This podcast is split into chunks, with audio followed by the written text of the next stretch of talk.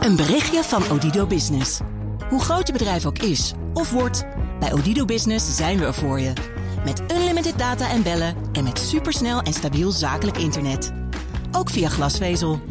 Ontdek wat er allemaal kan op odido.nl/slash business. Het kan ook zo.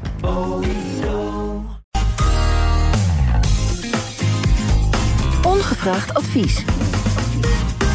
Meer dan 500 medewerkers van accountantskantoor KPMG hebben gefraudeerd met verplichte examens, maakte KPMG afgelopen vrijdag zelf bekend. De accountant zegt een onbekend aantal van die medewerkers een sanctie te hebben opgelegd. Bovendien is ook een handvol medewerkers ontslagen. Inmiddels zijn ook andere accountantskantoren op verzoek van de AFM aan het onderzoeken of er mogelijk fraude is gepleegd. Daarover schrijft het FD. Het is tijd voor advies, ongevraagd advies zelfs aan KPMG. Dat komt van Robert de Boek van investeringsmaatschappij Antea. Robert, goedemiddag. Thomas, goedemiddag. Eerst eens even het, uh, het, belang schetsen van die examens bij een controlerend accountantsbureau als KPMG. Uh, doet dat ertoe? Ja, dat doet er zeker toe. Want uh, accountants zijn wettelijk verplicht doorlopend te voldoen aan opleidingseisen. Dat heet permanente educatie. En je moet PE-punten maken om je kennis up-to-date te houden.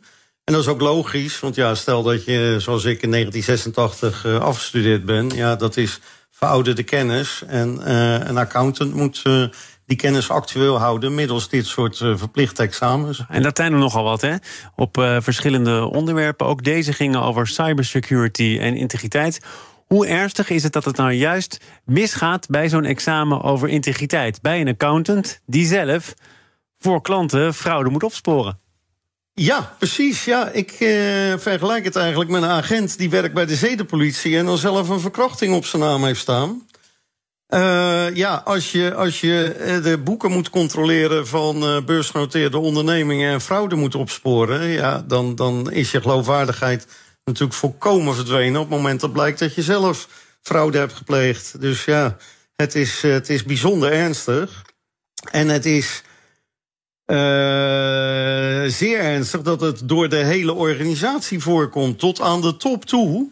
Dat vond ik nog wel het meest bizarre van het uh, hele verhaal.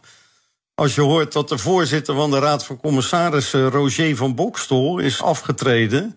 Dan denk je, nou, die zal afgetreden zijn omdat hij misschien niet adequaat heeft opgetreden tegen interne signalen. Nee, het is veel erger. Die heeft zelf ook gefraudeerd bij een examen. Ja, wat voor een. Ja, het is overigens, hè, ik ga hier helemaal niemand verdedigen of uh, aanvallen. Daarvoor hebben we een adviseur. Maar Roger van Bokstol uh, volgde een vrijwillige training, een vrijwillige toets. En toen bleek hij plotseling naar een andere afspraak te moeten. En kwam hij, zoals hij dat in de Volkskrant zegt, in een time squeeze. En heeft een collega van hem die toets afgemaakt. Ja, ja, leuk verhaal. Maar dat, dat maakt het nog pijnlijker. Oh, nog pijnlijker? Het, ja, tuurlijk, het verweer. Ik was gehaast en moest naar een andere afspraak. Ja, je hebt een voorbeeldfunctie. Nou ja, hij, stapt, hij stapt nu toch ook op, Robert? Hij, hij zegt nu toch ook ja, hij, hij in het kader van de reinheid. Ja, nee, ja, dat, uh, ja? Nee, hij, hij stapt op en hij moet overal opstoppen waar hij nog enige toezichthoudende functie vervult. En die man die moet nooit meer een rol vervullen. Ik heb hem overigens nooit echt zien zitten. Die, die enorme baantjes jagen. Die was zo geil op een ministerspost dat hij in het kabinet Kok 2 genoegen nam met een ministerspost zonder portefeuille. Nou, dan ben je een soort chef lege dozen. Dus ja, nee, die man die mag nooit meer ergens een toezichthoudende rol vervullen. Ja, maar goed, dus hij, hij heeft zelf uh, conclusies verbonden aan uh, zijn optreden in het kader van de reinheid. KPMG heeft natuurlijk ook nog iets te stellen of te doen met die 500 medewerkers. En zegt ook ja. op te treden door een sanctie op te leggen, een streng gesprek, het schrappen van een loonsverhoging. En er is ook een handvol medewerkers ontslagen. Is dat ja. schoon schip maken? Nee, natuurlijk niet. Een streng gesprek voeren, ja.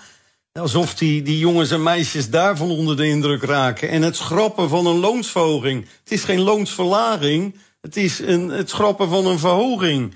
En ja, die ontslagen, een handvol medewerkers. Nou, mijn hand heeft vijf vingers. Dus dat zijn er maximaal vijf.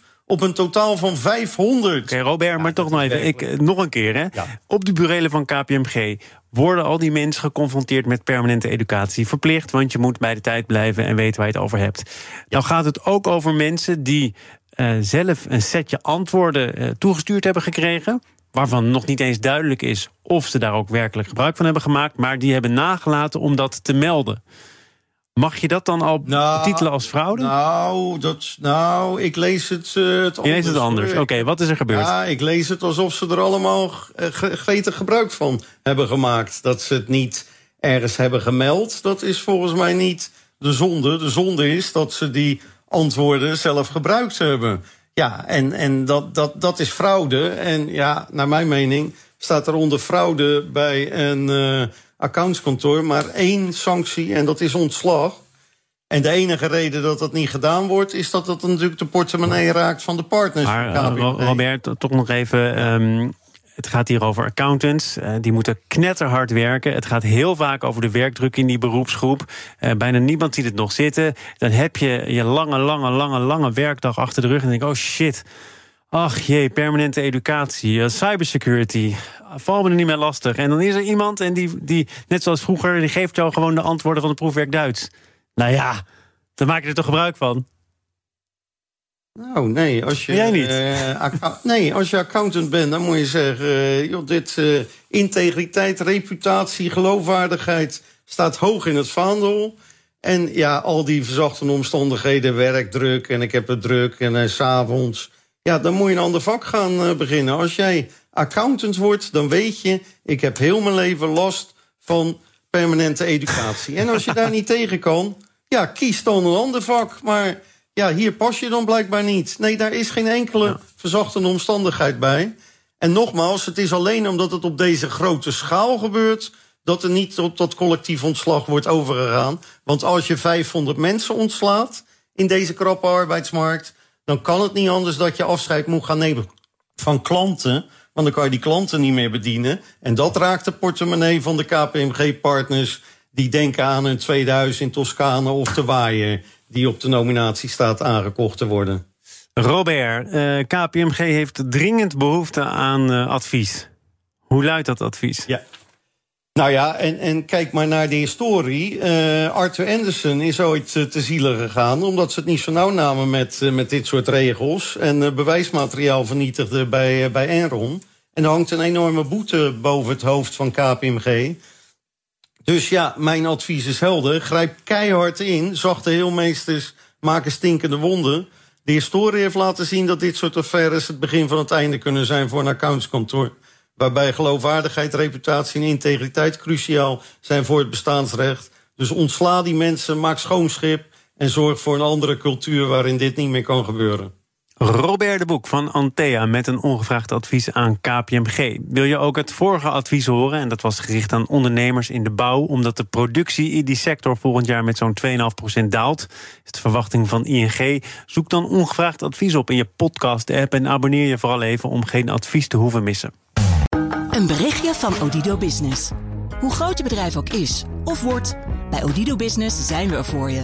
Met unlimited data en bellen en met supersnel en stabiel zakelijk internet. Ook via glasvezel. Ontdek wat er allemaal kan op odido.nl/slash business. Het kan ook zo.